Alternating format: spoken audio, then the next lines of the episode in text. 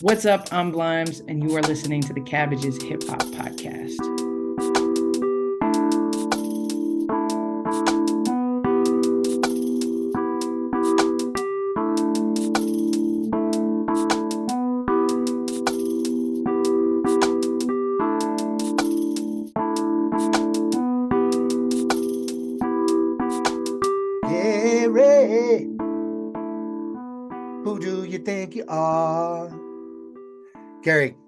Yes, Jeff. Gary, I love this movie.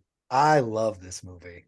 What a movie, man. I love this movie. What are we gonna do? what do you mean? What are we gonna do? What are we gonna do? I love this movie. How are we gonna talk about a movie we love? You know what? I don't care. I loved it, and we'll just figure it out. I- know you guys are used to us talking about movies that we didn't like or we liked grudgingly or liked because of our own perversion so and pumped. masochism. But we we both like this movie. Be kind, It's rewind. Good, Be kind, rewind. Good movie. good movie. I boy, I felt good after watching this one, bud. I love so much about this. What are your favorite quotes? Hit me with quotes. Oh God, there's so many good Hit ones in this. So Jack Black, Hmm. when they're shooting RoboCop, Quote machine. anything you say can and will be held against you in the court of RoboCop. Love that. RoboCop.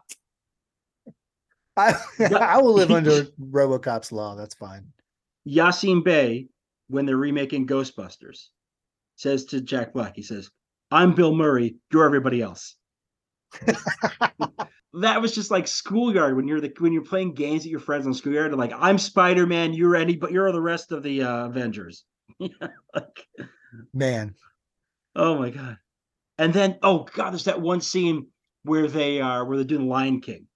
And they've got uh, uh Yes. Alma there I love they've got that Alma with them, and she's filming, and Jack Black's just like, "Listen to me. I need you to say the line. I need you to say, I will piss on the bones of your ancestors."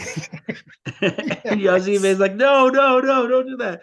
A- And then, and then Jack Black's like, "No, no, no! Like this is the next Lion King. This is part two. It's not a movie for kids." And then she says, "Roar! I will piss on the bones of your ancestors." Those are those I are bumped the hundred mic with my hat. I was laughing so hard, and I've seen it twice now. Uh, Oh, I really loved Danny Glover's line when he's going up the stairs, Mhm. kind of half-heartedly telling, like breaking Mike's heart. Yeah. almost like I should have done this a long time ago. And he sort of is like, Why did you do it? Yada yada. And the end, he's walking up and he stops and he goes, Well, I'm gonna go upstairs to hell. You know, like, he's just so good in this. I Uh, can't and wait to talk about it with other people. Mia Farrow. She she has Oh, a great yes. line at towards the like in like the third act. She says like, "Our past belongs to us. We can change it if we want." Just like, oh, Oh, glorious man. optimism. This movie believes very wholeheartedly in just lying. Just lie. Lie to everybody. But lie it for the best reasons. lie for the best reasons. Lie to make it fun. Yeah. It was a- All right. yeah. Let's Fair warning, everybody. We're in a really good mood. This is a really good episode. From This is essentially the this is twilight go- zone of episodes for us. this is going to be a really good episode. We've got a fantastic guest. Um, I think it's going to be uh, a little different for those who are used to just me and Jeff just snarking. Uh, this was great. Uh, this movie's great. You should watch it. And I look Seal of forward approval. to The cabbages yeah. seal of approval. Yeah, hundred percent. Let's do it.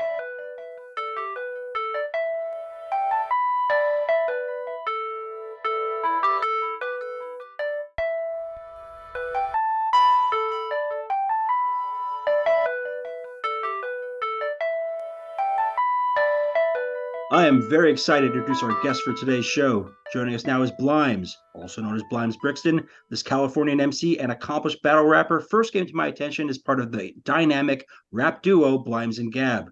Beyond that, she's a solo artist in her own right, having made music with the likes of Method Man, Felt, and Redinho. Her latest single is called Spin, available via her Peach House imprint, and her new album, Solo Mission, will be out this summer. Hello and welcome to the show. What's up, everybody? I'm in your ear. Hello. It's so good to be here, Gary Jarf. Can That's I right. call you that? Are we close enough You're- yet? the the internet deemed me that a long time ago. You're welcome to it. It's a love mantle it. for all. It just it's affectionate. I love it it. is, isn't it? Yeah. Yeah. It's interesting how we can find ways to make nicknames out of a name that is again four letters. So by the way, it's like, oh, Jeff, how can we make it? Let's just move some letters around and add some new stuff. But uh yeah, speaking of name changes, this movie uh we're going to talk about today uh stars Yasiin Bey, formerly known as Mos Def. So I'm just saying kind of a disclaimer at the very top. If we slip out of it, please don't be mad at us. It will kind of just happen uh sometimes, but we'll do our best. The name change affected me personally because Mos Def and um Def Jeff were the only rappers that kept something that rhymed with Jeff. So I could Mm. make a joke like most Jeff and Ah. people would think I was clever. Now, Yasiin Jeff, that doesn't it doesn't roll off the tongue. It just doesn't. No. No. It's not the same. Fair enough. I mean, like, you know, I begrudge no one their name, so no big deal. No. It just kind of hurt personally. Yeah. You're jar from both sides. That's right. I think it's a forgivable offense when you're watching the version of him that we all knew as Mos Def.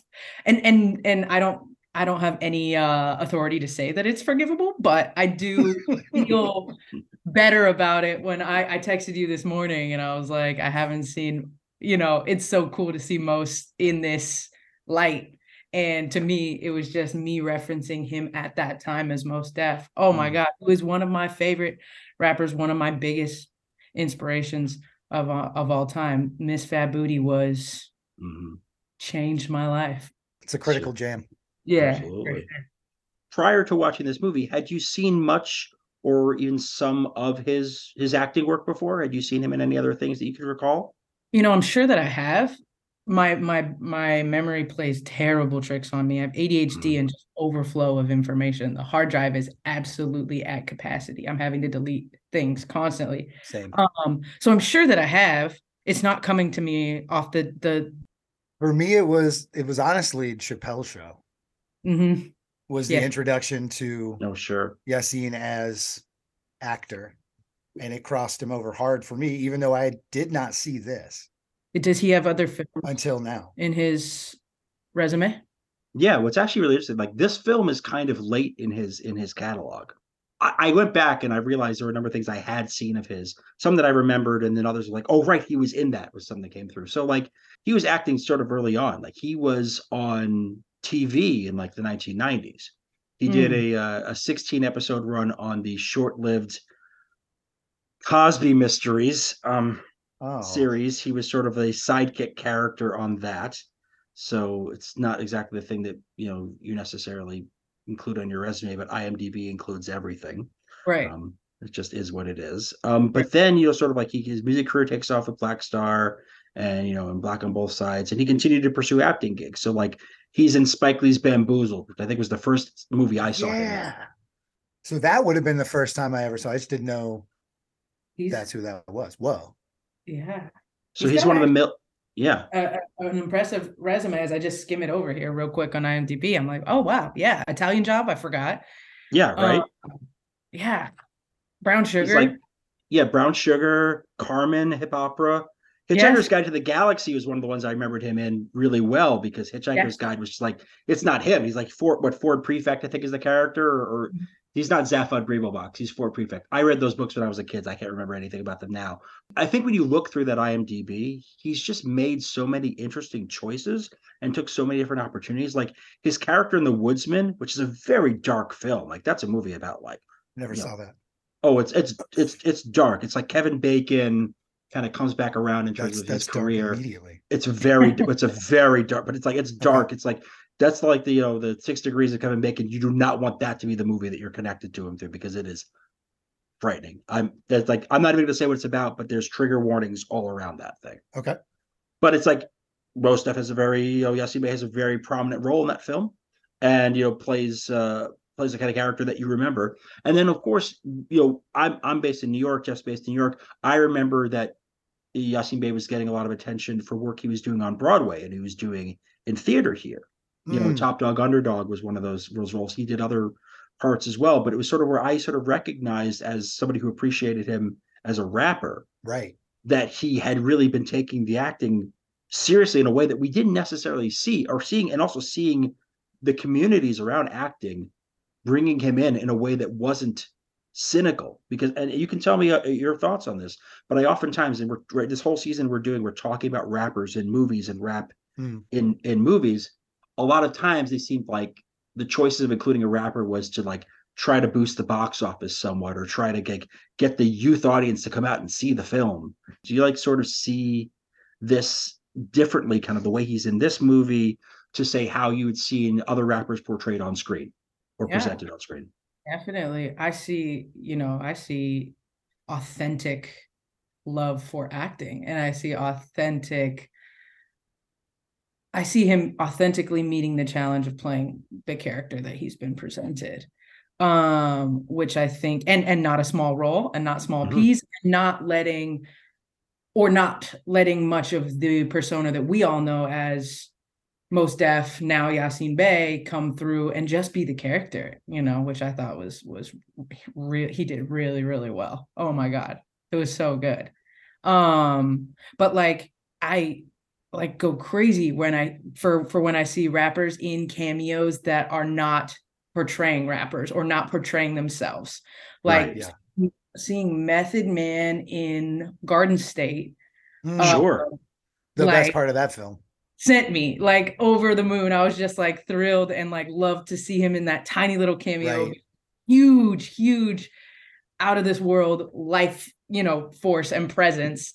And I yeah, it just it just really that opened my eyes for the ability for rappers to play, to act and play, you know, in in mm-hmm. different movies. And like that super inspired me when it came to battle rapping because I was like, wait, like we all can put on a different hat and play somebody else and that's actually one of the only reasons that I that I could battle rap was because I'm not that person at the core. So I really Mhm. had to act as that fierce mean ass bitch. You know, like that's Sure. that's not that's not who I am. Um so it was I was seeing, you know, Method Man acting.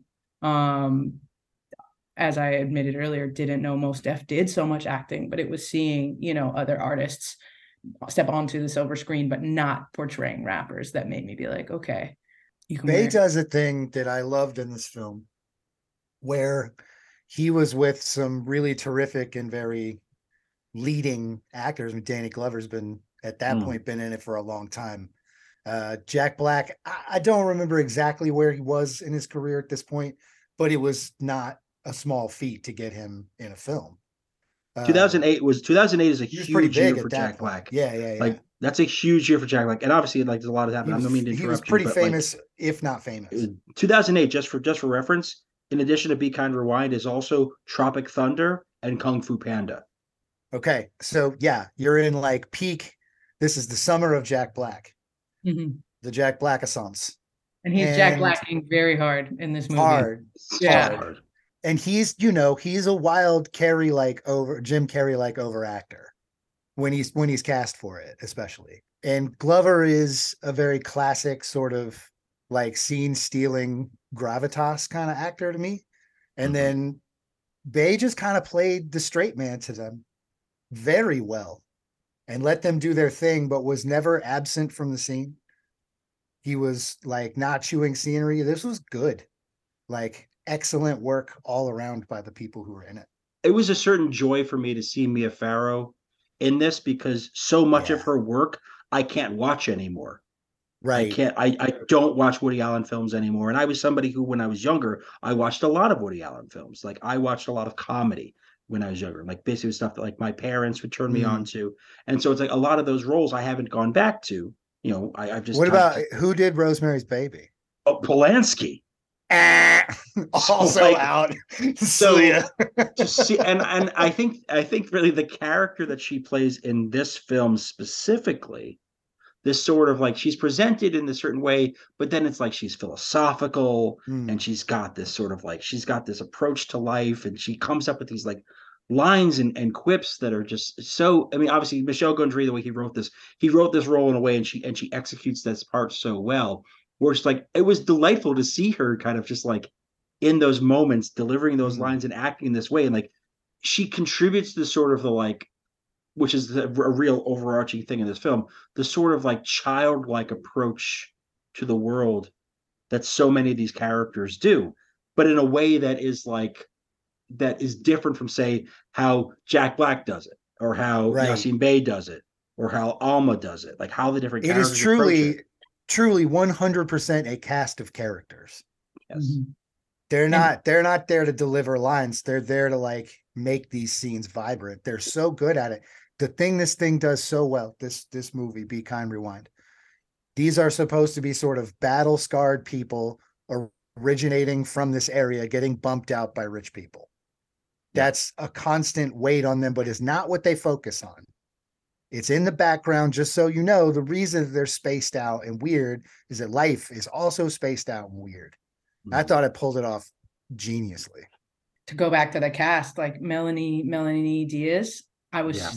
So delighted to see that she was in this. Um, she is in one of my favorite movies of all time, the um, Raising Victor Vargas. Have you? Oh yes, y'all- right, right. And she she stole my heart in that movie because I felt like I knew her, like a friend of mine. Mm. And so to see her in this, in the in the way that they like danced around the romance that could be, but never brought it all the way there because it maybe would have been a little bit too corny was was awesome. The the almost romance between she and Mike. Mm. You guys, you guys Yeah. got that. Oh Yeah. yeah. Oh, yeah. I mean, Yeah, there's yeah. that there's that one scene that I really like with uh like they, when they bring up the mustache. Yeah. Oh, it's just man, he, what a He conversation. says, he says mustache and she just gets like horrified in that moment and then like zooms in to her to sort of show that he's no, it's not you, you don't even see it, it's not even there. And then she's like, You're trying to kiss me. And he's like, uh uh uh uh suddenly like they're all 11. They're all 11 years old in this moment. And I am and- too, apparently cheesing from ear to ear, just No, like totally. oh, It's such a magical scene.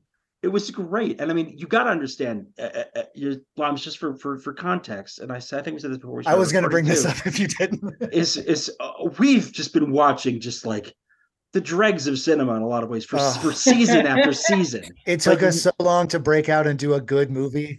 I, I just feel better as a human being after seeing this comparative to like some of the awful things we've done to people.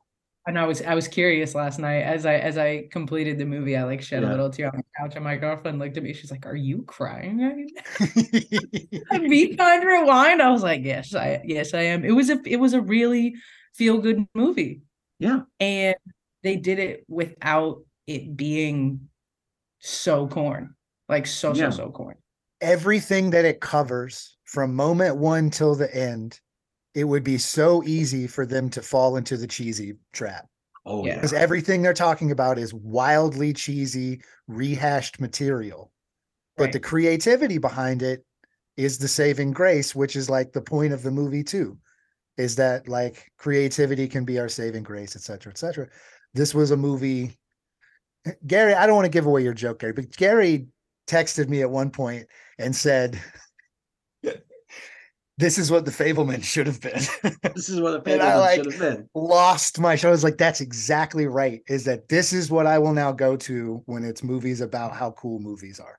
Yeah, it constantly made me curious for what they were gonna do next and how they were gonna pull pull off the next movie. And then and then the you know the the bit the moment where Jack Black comes out in blackface, I thought they handled that so Oh. fucking perfectly and addressed it so well. And they're like, "We're gonna pull you aside now, buddy." Like, Essentially saying this joke needs to be dead. yes, we're It done. needs We're to be done with dead. And, like. That needed to be told in that time for sure. yeah, And you can look back at a lot of stuff that you can't watch Tropic- anymore. Dude, Tropic dude, Tropic Thunder. Thunder. was the Totally. same summer. Same here. Totally. So like them addressing it then was a big deal. Probably would still be a big no, but then was a huge deal. Yeah. And the second that we both saw it, we both were texting each other like, damn it. Really? Because we, have were like so scars. We have close to this being scars. perfect. Yeah, yeah. Because we've been watching so many awful films. It- Right, you it were like, ouch. It's almost good.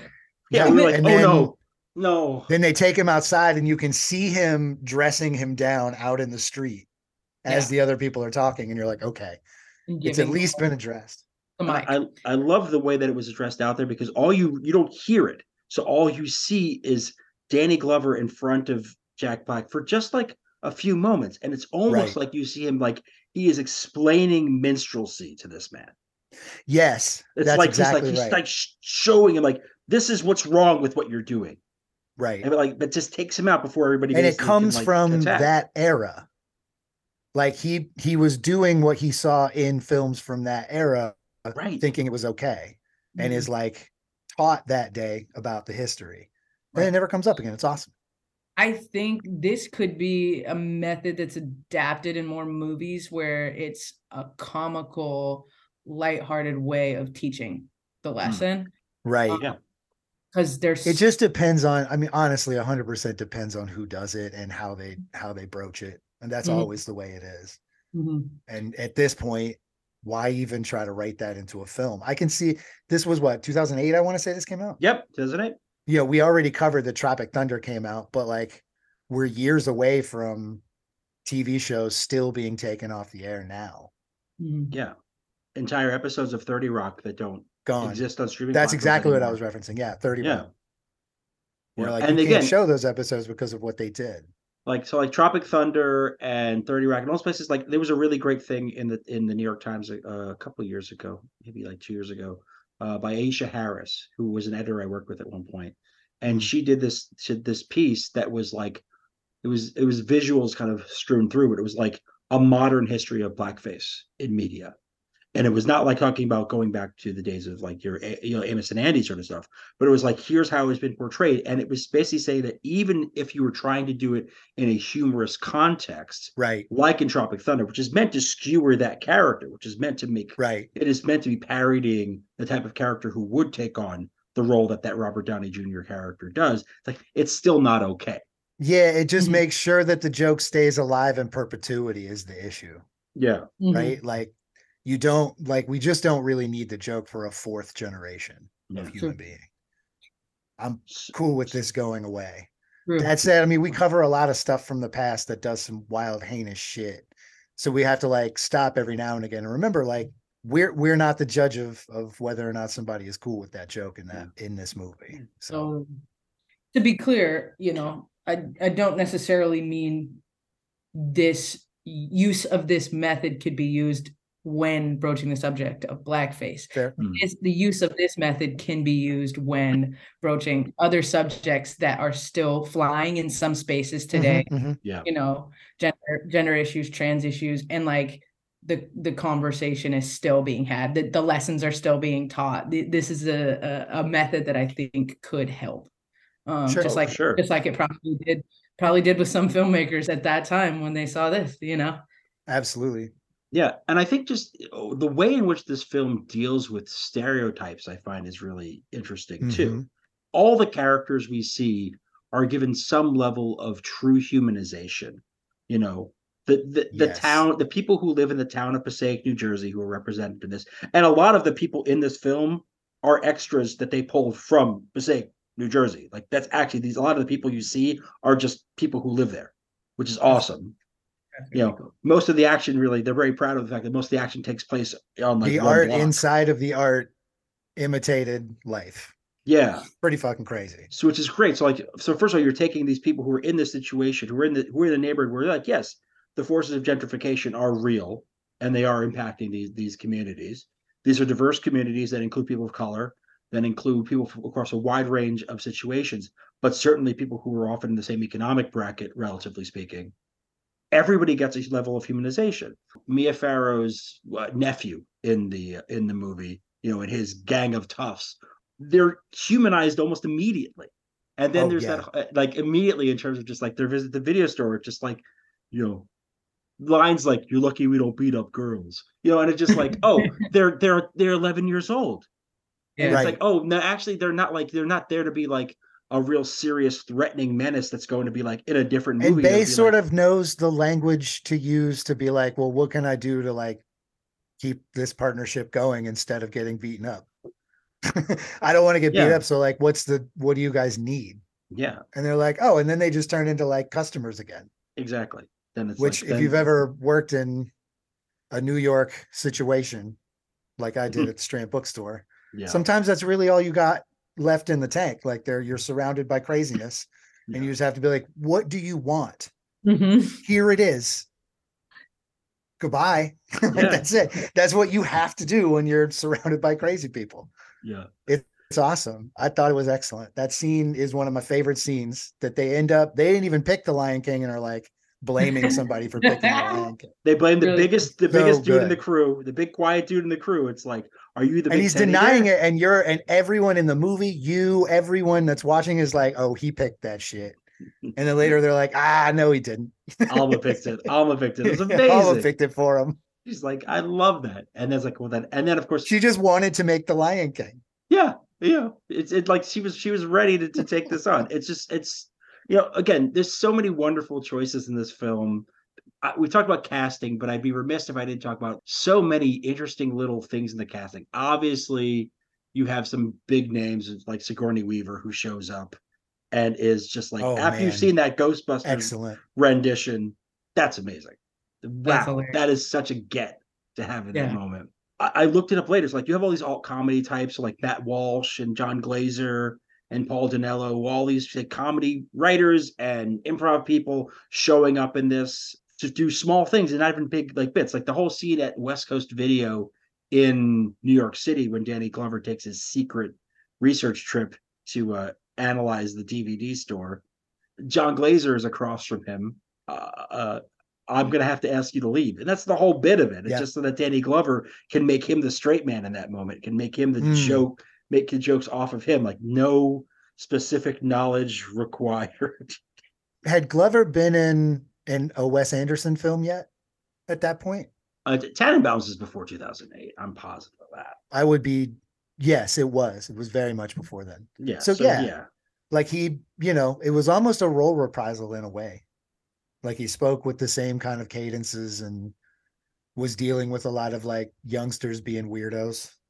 It was great. Yeah. Glover was excellent. He was. There was another person at the at the, at the West Coast video in Passaic. I think it was the manager, the employee, I guess the one who brings over the um the projector at the end to save that saves the day. That's Kid Creole, Oh, which I was I thought very that person looked familiar. yeah. and I was really like, I'm like, well, this is wonderful. Like again, like that they pull these people from like from interesting things, and if, and I feel like this is a film that you know I'm gonna watch more than more than the twice I've already watched it. I definitely know that, Most but definitely. like, but like, I feel like you're gonna find these little bits in here that are that are great. Man. I I couldn't even try like I couldn't even try to name all the cameo. I didn't recognize many at all. That's great. That's incredible.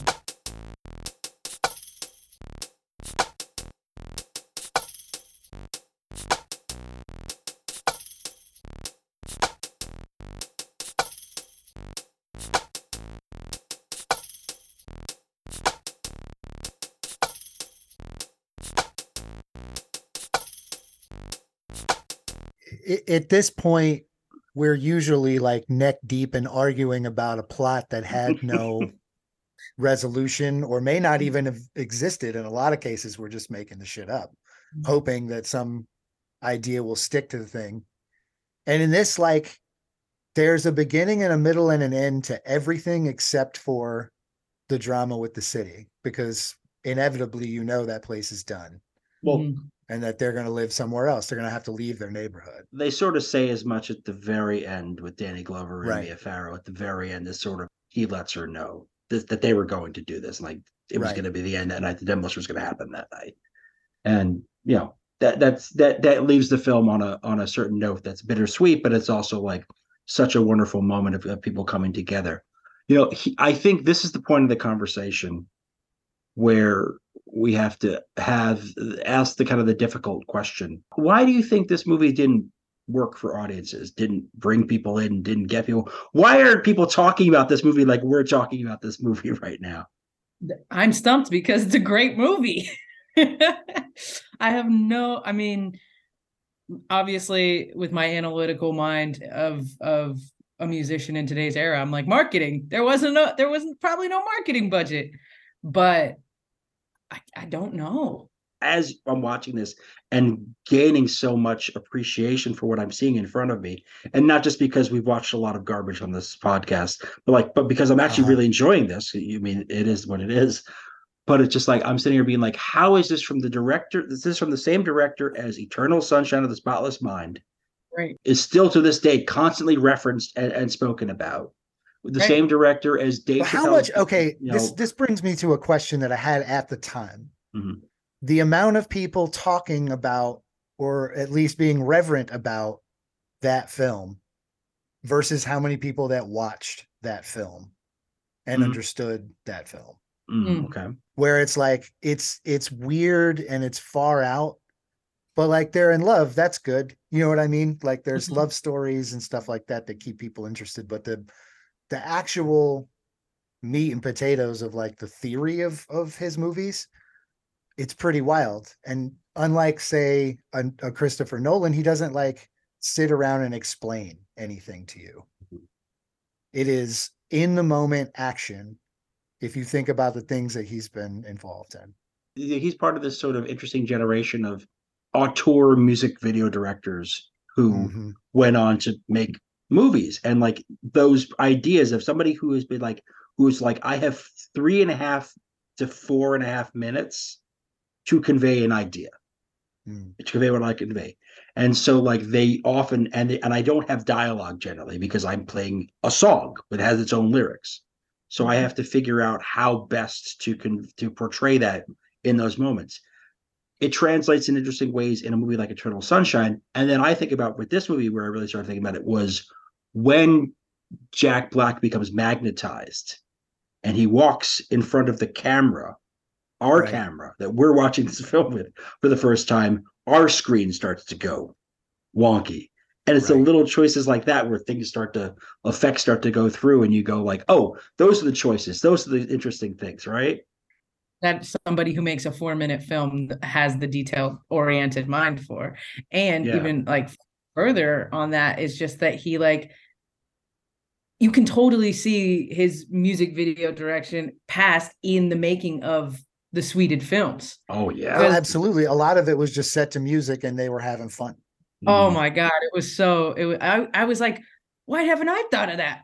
For my music videos why haven't i set up a cardboard city you know like this this film had a cool sense of like by the way these are things that are available to many people. Mhm, and we're making them into cool stuff yes cool stuff rules And, that's like, really what this movie tells you Art- at the end. It's cool stuff rules. Cool stuff rules. Art is accessible and people want it. you know we're in 2023 the modern context i think about how you know there are parallels with what happens with like tiktok what happens with instagram reels there are parallels that exist where like people have parodied a thing or they're making comedy stuff or they're making reference stuff or they use a trending audio that is a lot something from a movie and you sort of see that like people the impulse to do that it's natural if they get the opportunity and when you break down the barriers you tell somebody make a movie and they're told it's going to cost you a million dollars to make it you go I, I i i how am i even going to wrap my head around it, even if i have a cool Right. idea but if i can make something on my phone in five minutes by just kind of thinking about what i want to do Wait, wait, you're making TikToks in five minutes? no I i'm need to not learn. I i'm need not to learn from you. no, I'm not, but I'm just saying, like I, I, I make, I can make some stuff in some of that time. But like, if I have an idea, I can record it in, Right. you know, Totally. you can post production all you want. That takes longer than five totally. minutes. But I'm like, giving you a hard time. I'm giving you a hard time. and I feel, well, I also feel bad, obviously, for you as an artist. You're always compelled to make. t- Everyone's like, make TikToks. That's your way to success. Make more Create, TikToks. create, make, create. make more content. I'm like, I'd like to be an artist and make my music, but you need me to keep making TikToks. I mean, I love I love being creative in other ways. I just prefer it in a longer format. Like I like Mm-hmm. I love directing and writing and creative directing and producing music videos. I love it. I love love love love love it. But I am not efficient at doing TikTok, So to Mm. be for that to be a necessity to keep up is Yeah. is I'm not I'm not proficient. Like that is a very hard ask. So, so thank you for your thank you for your empathy around Yeah, that I have to give it to you. you you know you, you can learn and it's just about being hungry it's like you know jay-z's jay-z's still rapping he's he's come out of retirement 400 times for Mhm. features and he yes he's himself but he also meets in the middle of what's current and popular. So it's like, how hungry are you? You know, like can you adapt? Can you adapt? Can you adapt? So that being said, I'm not I'm not complaining about the Mm. TikTok era because it is a new challenge, but like yes, it is it is challenge is definitely prevalent. But wait, I'm very curious to know your thoughts on Same. why on why it didn't do well. Because I was stumped. I really, I really want to know. So, because the nature of this show, and I feel like I'm explaining this not just to you, but to the people who listen who, who listen to this show and are just used to like me and Jeff yelling at each other and are really probably being really thrown off by how we're approaching this episode. People are gonna be very confused by this one. Uh-huh. I feel like I'm giving a little bit more information about our process in the Yeah. sense that like we we spend a lot of time fixating on minutia, what went wrong in a film, why is this why were they made these choices? Why is there a seven minute, you know, night vision scene in this movie? Stuff like that that happens in films we've done on this show. Nonsense. We all agree this is a, a, a gentle, charming, funny, enjoyable, delightful Yes. film that we would recommend to other people. And by view of this podcast, we are recommending this movie unanimously. One hundred percent guys, all of cabbage's seal of approval. First From- one ever given. If they're listening and they haven't watched the movie, aren't they doing it wrong? If they're No. listening or watching, Well, I think some people listen. Everyone listens for the reasons. Some people listen because of the Yeah. guests. Some people listen because they like that Jeff and I yell at each other. Some people Our fan, listen- our fans aren't wildly communicative. Tell us, yeah. Tell us why you uh, are you why, watching these films with us? why are you listening to this show? No, no, no, no, no. Don't think about that question. No. Don't think. No, edit, No, no, no, no. Get that out of there. So see, great concept. I was, I was so excited to not come on here and just talk about my career path and my trajectory and my upbringing. Like, oh, we have, we have things to talk to about. To give away Yeah. a little more. yeah, that's exactly why we're doing sort it. of that's sort That's of why really the point. this show. It's fun. Like it's so, like so seeing fun. that sort of energy in this film really Mhm. brought it home. Like they made this film to show you how fun it is to make things. Yes. And that's I don't know. Yeah. Maybe we're I mean we're not we're getting a little too deep. I'm probably cutting all this anyway. Yeah. But I'm cutting all this. I mean that's like why I Uh, do anything is to make it fun for people. so To show you that we can have fun in the face of this nonsense that's constantly surrounding us. So to answer the, the question, because we spend so much time thinking about the wrong things in movies, when we come to a film like this where we're saying we all think this is great, we recommend this. I go, well, why wasn't this movie a success? You know, it has a very it has a a, a, decent Rotten Tomatoes score of sixty five percent. I went and mm-hmm. back and read, you know, critical reviews, which weren't like this is the greatest movie of all time, but were basically mostly favorable. You know, the New York Times, A.O. Scott was very favorable in it. I've read, uh, I think it was, I read it was uh, the AV Club review was uh, was fairly favorable. Again, it's like nobody was saying this was better than other things, but it was saying that they enjoyed what it was. And I think it's about two things. I built a, I built a a, a a- framework of a theory as to why uh, this movie didn't work. And I think the first thing to do is to think Framework of it there. So we're not even in theory. land. I think we're I think we're getting it. I think we have the idea. I think I think it, re- it, it could be a whole research paper, which I do not have time for. Consider some of the popular comedies of 2008. Just going to rattle off a bunch of names: Pineapple Express, Role Models, Step Brothers, The House Bunny, Harold and Kumar Escape from Guantanamo Bay, Forgetting Sarah Marshall, Semi Pro, Zack and Miri Make a Porno Mhm. Compared to all of those, this film was so gentle and pure Yep. and lighthearted. Wholesome. no sex, no violence, no No shocking. No shock bait. no fart jokes, no your mom is hot jokes. Yeah, yeah, Yeah. It was severely lacking in in crap. Yeah. They were it like just didn't have any any weighed down nonsense. these other films were like edgy, subversive. They were Right. reaching for this demographic sweet spot where it's like it's okay to make fun of things in this way. We think, and just because we're doing it in a way, it's like yeah, it's a little underneath. And that was the thing. And even in some of those that are done very well, I mean, I, I, there are a number of those films I named that are films that I like, but it's also some of those films are hard as kind of in this sort of like the Apatow blow are hard to watch now. Some of these things were incredibly homophobic, or wow, some of these were really culturally insensitive because it was just about getting a joke in for that was edginess. And this film refreshingly does not have that. So again, this film does not feel like the comedies of its time. Is sort of my Right. first layer of this. Yes. Agree. It is its own thing. It comes Yeah, it's it original comes on, it, on its, its, own time, terms. Sure. It, it comes on its own terms. And I think for all of us, it's just like, you know, we watch it just now in 2023, but we're all all of us watch it for the first time this, you know, for this. And we can say, like, yeah, there's that. The other aspect of this is I think there's sort of about that it still contributes to the idea of public's tastes. And the, you know, as I said before, like, you know, Michel Gondry, the director for this movie, like he's one of the kind of indie auteurs of his generation of, of a particular generation that were by 2008 no longer really what was kind of considered cool in the indie perspective. Right.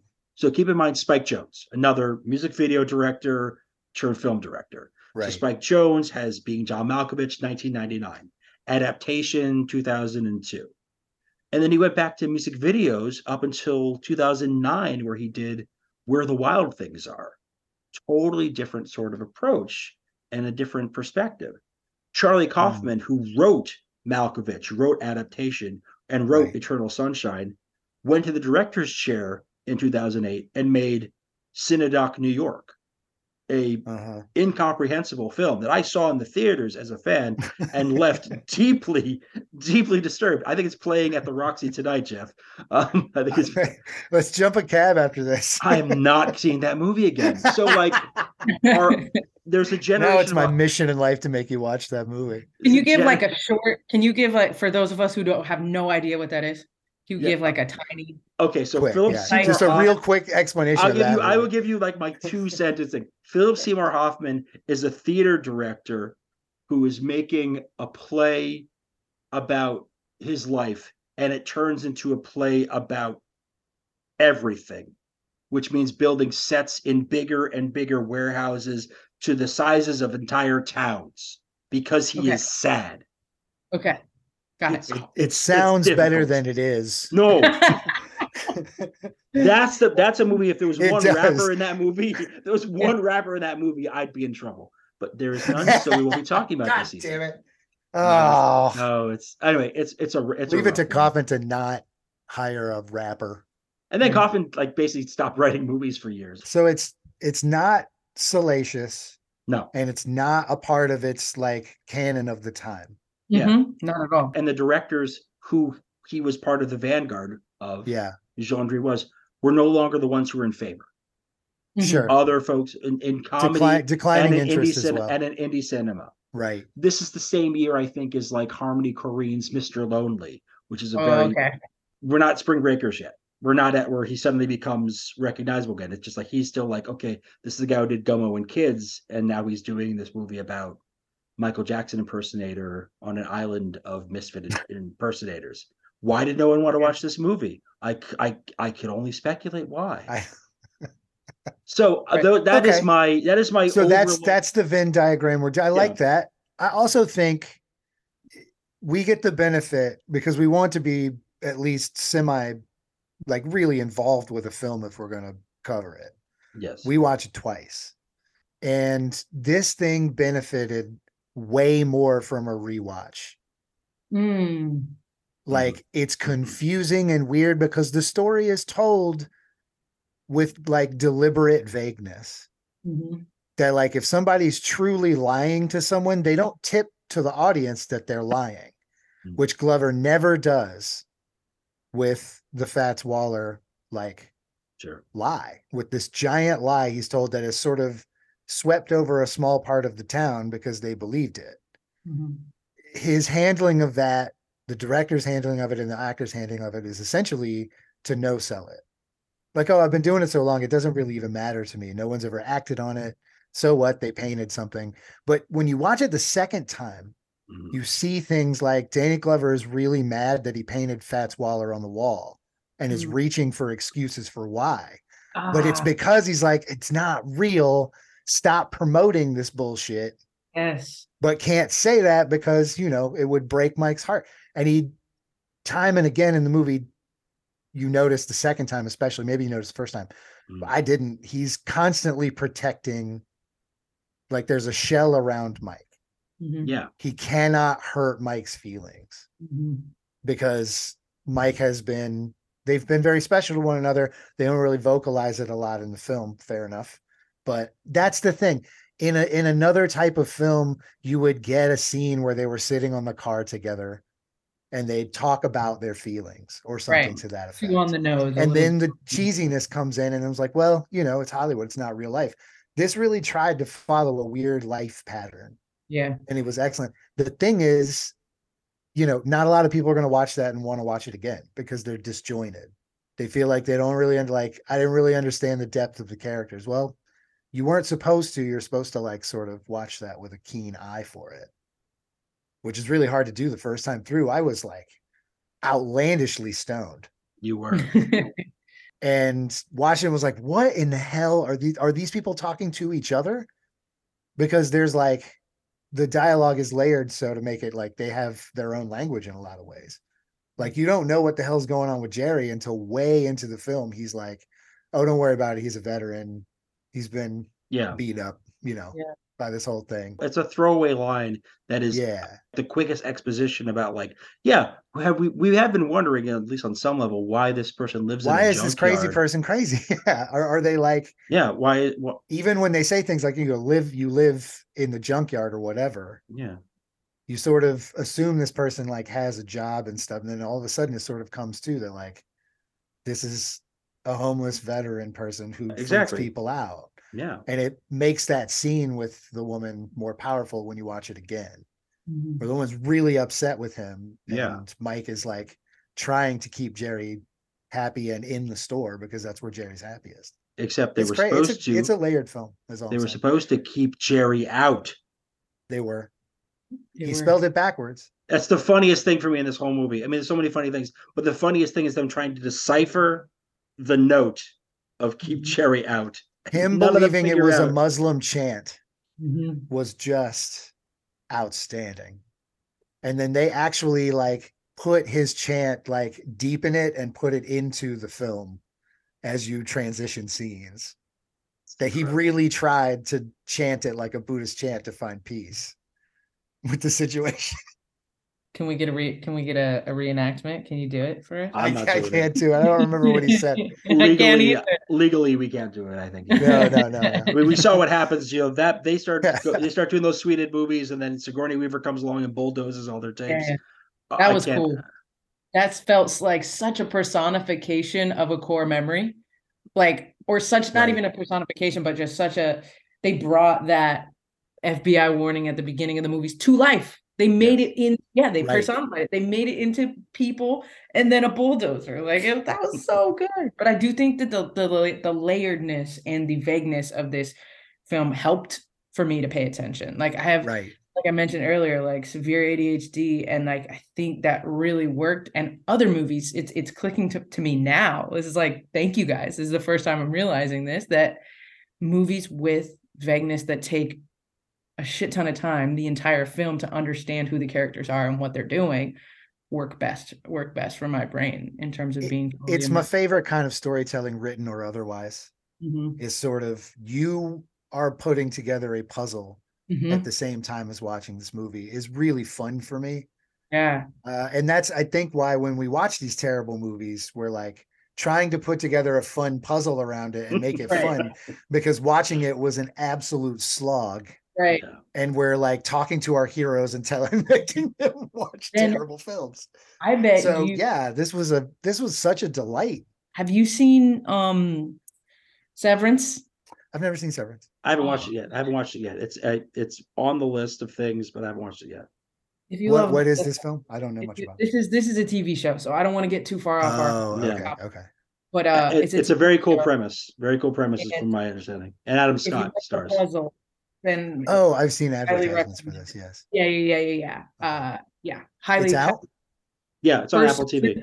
first season, and if you Okay. don't want to be waiting on bated breath like I am for season two, then wait until Yeah. season two is announced. but it's it's very good. So if you like a puzzle, I recommend. All Okay.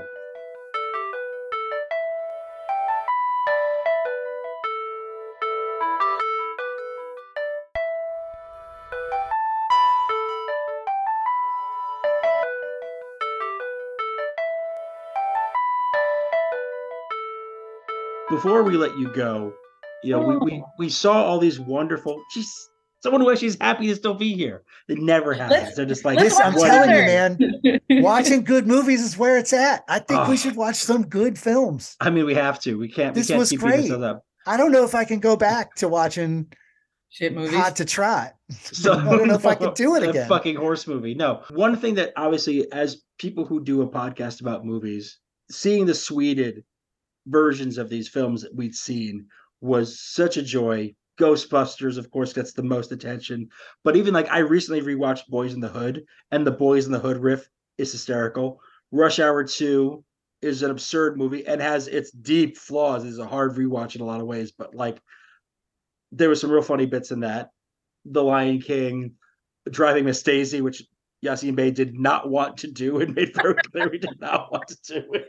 I was I was uh I was very curious about that. Ob- like there could be obvious reasons, but I was also curious about the the deeper Yeah. disdain. One of the thing with that with that movie in particular, it's actually there, Michel Gondry did this movie after he did Dave Chappelle's Block Party, that sort of kind of Mhm. Right. documentary about the concert. And he basically was inspired by the fact that most of the action takes place within like a city block. Mhm. As as as a director, he thought that was like uh, Yeah. I wanted to apply that to a narrative film. Chappelle had actually been like at some stage part of the conversation about this film. Had not, I don't think had ever been formally attached to it, but had been like kind of interested in this. And he, it was his and Driving Miss Daisy was one of his suggestions of a film to be sweded. And I think Mm. it's what be, exactly because of what Mos Def then goes through. is like I, I don't want to do that movie. I don't feel like that's a good idea. It's I don't want to be. But I think it's because of the awkwardness, you know, Yeah. because of the awkwardness that moment. And like, I mean, I have a lot of, you know, Have Have any of us ever seen that film? yeah, I have, I have. You have? Um, I also it's- have. it's um, it's it's not a film that I think I. If I, I, think, if I you saw went it when I was so young. I have no Yeah, I idea saw it what it's about. young. I know that they are. Uh, it, it's kind of sad, somewhat. extraordinarily uncomfortable due to racial stereotypes. yeah, it's a it's a yeah, lot of that like, part. That's why I haven't rewatched it. Is I looked at the cover of it and was like, "Well, no, thank you. I don't think I'm doing this." Yeah. I, I think Mos Def is right. I think Yasiin Bey is right in saying this is a film we should just leave bad idea. I do this- behind. We just leave Yeah, this one yeah. behind. So Yeah. this brings me to the thing I've been wanting to ask this entire episode. Okay. If you could Swede any movie, I'm not even going to limit it to the same VHS era. If you could Swede any movie with your friends, what movie would you Swede? Wait, okay. Can we pick something they picked? Just asking for a friend. If um no, you don't pick something that was already in the movie. No. Okay, fair enough. Because if not, RoboCop, 100% RoboCop, always RoboCop. What do you want from me? It's RoboCop. But Yeah. one they didn't Any, cover, anything, I'll anything, stick with Verhoeven and I'll go with uh, uh, Total Recall. Okay. I would swede Total Recall and it would be a blast. All right. I almost thought you were going to say Starship Troopers for that moment. I thought you were going to say No, Starship no, Troopers. no. I'm going to stay away from that one. That's a wild one too. The, the, Um, the wild fascism movie? No. so yeah, but, but why? But so okay, so yeah, so yeah, the, the jingoistic fascist military movie. No, why? So why Total Recall? What is it about it you think would be good for Sweding? Well, I mean, there's to me the thing that was cool about the Sweding thing is that the films that were picked both had like kind of infamous scenes and Mhm. like were wild. You know what I'm saying? Like yeah, yeah, they were infamous scenes and they were big time movies at the same time. It wasn't just this was the, the highest grossing movie of X. It was like this is Ghostbusters, a thing that is quoted a ton. This is Yeah. Rush Hour 2, one of the most popular franchises of its time. This Mhm. is, you know, they went and they went weirdly deep. There was a PTA movie in there. They did Boogie Nights yeah. That was on there too. was I saw that. listed in there, which I really want to see that. Did you see Bamboozled was on the list too? Bamboozled is on the list. I loved that. I wanted to stop and like write down all the movies and be like, this was the list, but the list is incredible. Yeah, That's season. That's the next season, guys. yeah. We're gonna Swede. That we just do that. We just read the movies. Just, don't You watch all the sweetest. this is a good good Yeah. idea. Exactly. This is a very good idea. All right. So um, that's your yeah, so total your recall because Total I Recall. think there's scenes. I mean, there's the three breasted woman, there's like So wild fucking sweet. shootouts.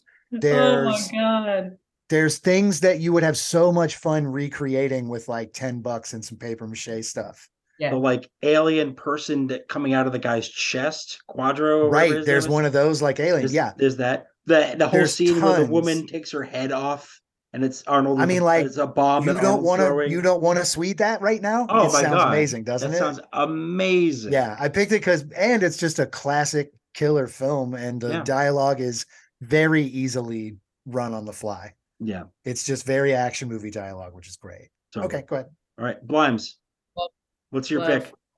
dapping you on that selection and i think for for some of of the same reasons um just like the iconism the the machine that is the wizard of oz Oh. the diversity Oh. the diversity in the characters the scenes that are so just iconic written in all of our memories it's it's recognizable to almost everybody so people could be like oh my god that that's how they Straight up and down, I will do this with you. Okay A good um, idea is a good idea because I've watched that film a billion times and Yeah. I was in the play as a kid yeah as the cowardly wait, what- lion. Coward, perfect. I was the cowardly lion. I got you I got laughed at by the entire school multiple times. we could do this. We could do this. And like I've always wanted to shoot something in New York. So here's the perfect. This is a Perfect. great that like the Wizard of Oz being sweded is right up my alley. I love this. Literally, and I don't want to regurgitate too much because it's the exact same reasons as you. Like there's just the recognizable scenes that stick out in my head. Yes, this would be so fun to see how you make the witch fly on the broom in the Sweded world. And just throw it. you, you throw it, you Put it on a broom and somebody's holding- throw it. somebody's Yes. holding out a towel It's GoPro time. Her to lift her, you know, um, like we did with our elderly dog to move her at some points. But yeah, um, yeah, that would be really fun. Gary, I'm, I'm One hundred percent. curious to hear yours. mine is uh, i think you you both gave such excellent picks um, mine is not going to top it but i hope you will appreciate it on some level um, it's jurassic park for me Yep. Oh, excellent Yep, choice. it's jurassic park because I i've mean, already for all got the reasons listed above. it's every single thing to have to do the um the you know pl- i'm thinking plastic dinosaurs for the dinosaurs like little toy dinosaurs 100% on that i Oh, think yeah. you can absolutely all the amazing lines from that film you know samuel L. jackson hold on to your butts is quoted constantly in this house um i think it's a film that is iconic and it's sort of in the same film of the, the of oh, absolutely. some of the real standouts in in this movie that were sweded i think it would be a terrific version of, to add to the canon there I would do and, Billy uh, and the Cloneasaurus. oh god billy and the cloneasaurus how about the christmas that almost wasn't then was now we're just doing our simpsons podcast basically all now we're all that making and more on. Good Night Springton coming Yeah. soon. coming never uh we'll do that eventually What a what a perfect what a perfect advertisement. Just built. just, just build And it doesn't feel like an ad. You know you have a great ad on your hands. Kind of nailed exactly. it. It's like, oh, here's our bonus Patreon content. Go check us. We'll talk about Simpsons for 45 Ice minutes. Tuesdays coming Yeah. soon. Ice Tuesdays is now. We do a whole parallel series where we talk about Ice T movies. So Only every other Ice-T week, Jeff movies, and yeah. I go on and and do uh do one where we just talk about a- an Ice T movie that we watched. Yeah. Damn. He's he's got a lot of movies. Ice He T does has have a a lot of lot movies. of fucking movies. Holy shit. We did the last one we did was Tank Girl. That was a real trip. Mhm. oh my um, gosh, I haven't, I haven't seen that since I was a literal child, like baby child. Yeah, it's uh it's wild to see as an adult. I will say that. Yeah, it is. I think Hard we landed on liking that film for the most part, though. Yeah. I it's on Tubi right now, so you can watch it for free. That's right. It's free.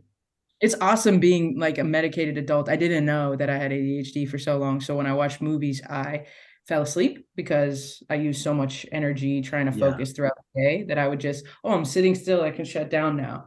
Um, or lose focus. I also get to watch every film almost like I've never seen it because I don't have because I don't have a memory, which is really fun.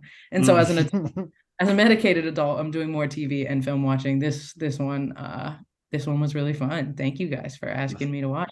no problem. Tiny tidbit Yeah. I just remembered that I don't think gives me any clout, but just as a San Franciscan, and if you know other San Franciscans, we're really proud. Danny Mm. Glover and I went to the same elementary school and high school. Oh. Obviously, very different times. Very, very That different is cool. but San Francisco trivia, New Traditions Elementary School, George Washington High School, and uh, pretty pretty cool to to see great people out in the world from the city that you're from. Clout granted. No, I wasn't searching. I just I wasn't searching. I Is just bestowed upon you. And yet- and yet you ran Smack dab into it. yeah, Enjoy it. thank you, thank you. I guess, I guess that does make me a better human. That's There right. go. You're right.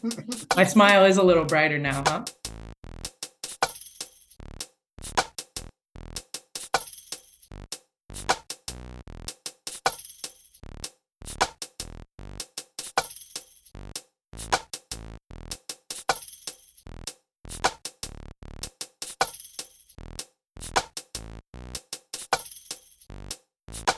Gary, Yes, Jeff. Gary, that movie was wonderful. It really was. And I hate to be Rachel Dratch as Debbie Downer, but Mhm. what are we gonna do? What what are we gonna do? I I want this now. I've seen the greener. I'm I'm in the greener pasture, and I'm not looking forward to stubby brown grass and roots. I'm not ready for it again. I feel like every time we've watched a movie on this podcast, even ones that we liked, it's Yeah. we've liked them in spite of themselves. Comparative to this to this movie, you are correct. This movie This is- was a good movie film. This is a total game changer. This is a film that we genuinely loved, and not for irony reasons or ridiculousness reasons or anything. This isn't like why we love Leprechaun in space. That's not what this is. This is this is a genuine appreciation for a film that we would recommend to people. And yeah, we haven't really broached this type of thing before. So I mean, like the list of movies we have spoken about, I, I know that not all of them are going to be to this level. Maybe even none of them. I don't know. Oh, we have a long season. master list of things Yeah. because, like, there's a lot of cool rapper movies. Yeah. And, I mean, know, the- the the bounds of this will be. I mean, this is a great bounty we're reaping. Is all I'm saying. yeah, no, I knew this was a film I wanted to watch. this tides turn. The oceans. The tides turn, man. What's the next movie on the list? I mean, we have options. I, I don't want to name all these things out loud, but like, I mean, this, there's so many rappers. We're, if we're if we're sticking to the methodology of one rapper, you know, one episode per season, so Right. everybody gets. There's so many people we haven't done movies for yet. Like we Sure. still have we still haven't done, you know, we still haven't done a Snoop movie. Close yet. your eyes, close your eyes, and put Mhm. your finger on a movie and tell me what it is. No, no, that can't be the way No, to do, do it. it. No, no. Do it. This No, is going to be can't. fun. Gary, No, just go with me on this exercise. I promise you it's going to be awesome. But you're trying to find joy. You're trying. We're chasing the dragon here. You're you're risking us picking something that I've never, I've honestly never been so addicted to something so quickly in my life. This is reckless. This is reckless. All right. I like immediately All love right. watching good movies with you and a rapper. I don't know if the movie that we pick, if I pick randomly from a list, is going to be. I think it will be. All right. I, am not saying we're going to do this movie next. Okay, fine. Okay, okay. Because I don't. I don't want to. I don't want to commit to anything just yet. I But hear you. let's just see. Let's try your. Let's try your your your little game. Let's see. I think the fates will be kind. I think the fates will be kind to us. Go. All right. Mm, all right. Oh no, no, no, we can't. We can't do this movie. No, we can't. What we can't like at all. It's on the. It's on the long list, but like, I, Is it weird? What is it? dude, we can't do Cool as Ice. Oh no. No, The- I- that The the one I'm thinking of? Vanilla Ice. Vanilla yeah, Ice. No, Stars no, and cool. Oh no, no, no, no, no, we can't do that one. The whole point was to Gary, watch good movies. We want to watch good We're movies. not now. go- We no, we can't. No, I can't. I can't. This transition is too many, man. No. no, no This way. too much. We're No. we're not watching Cool as Ice. It's the Cabbages Podcast Network.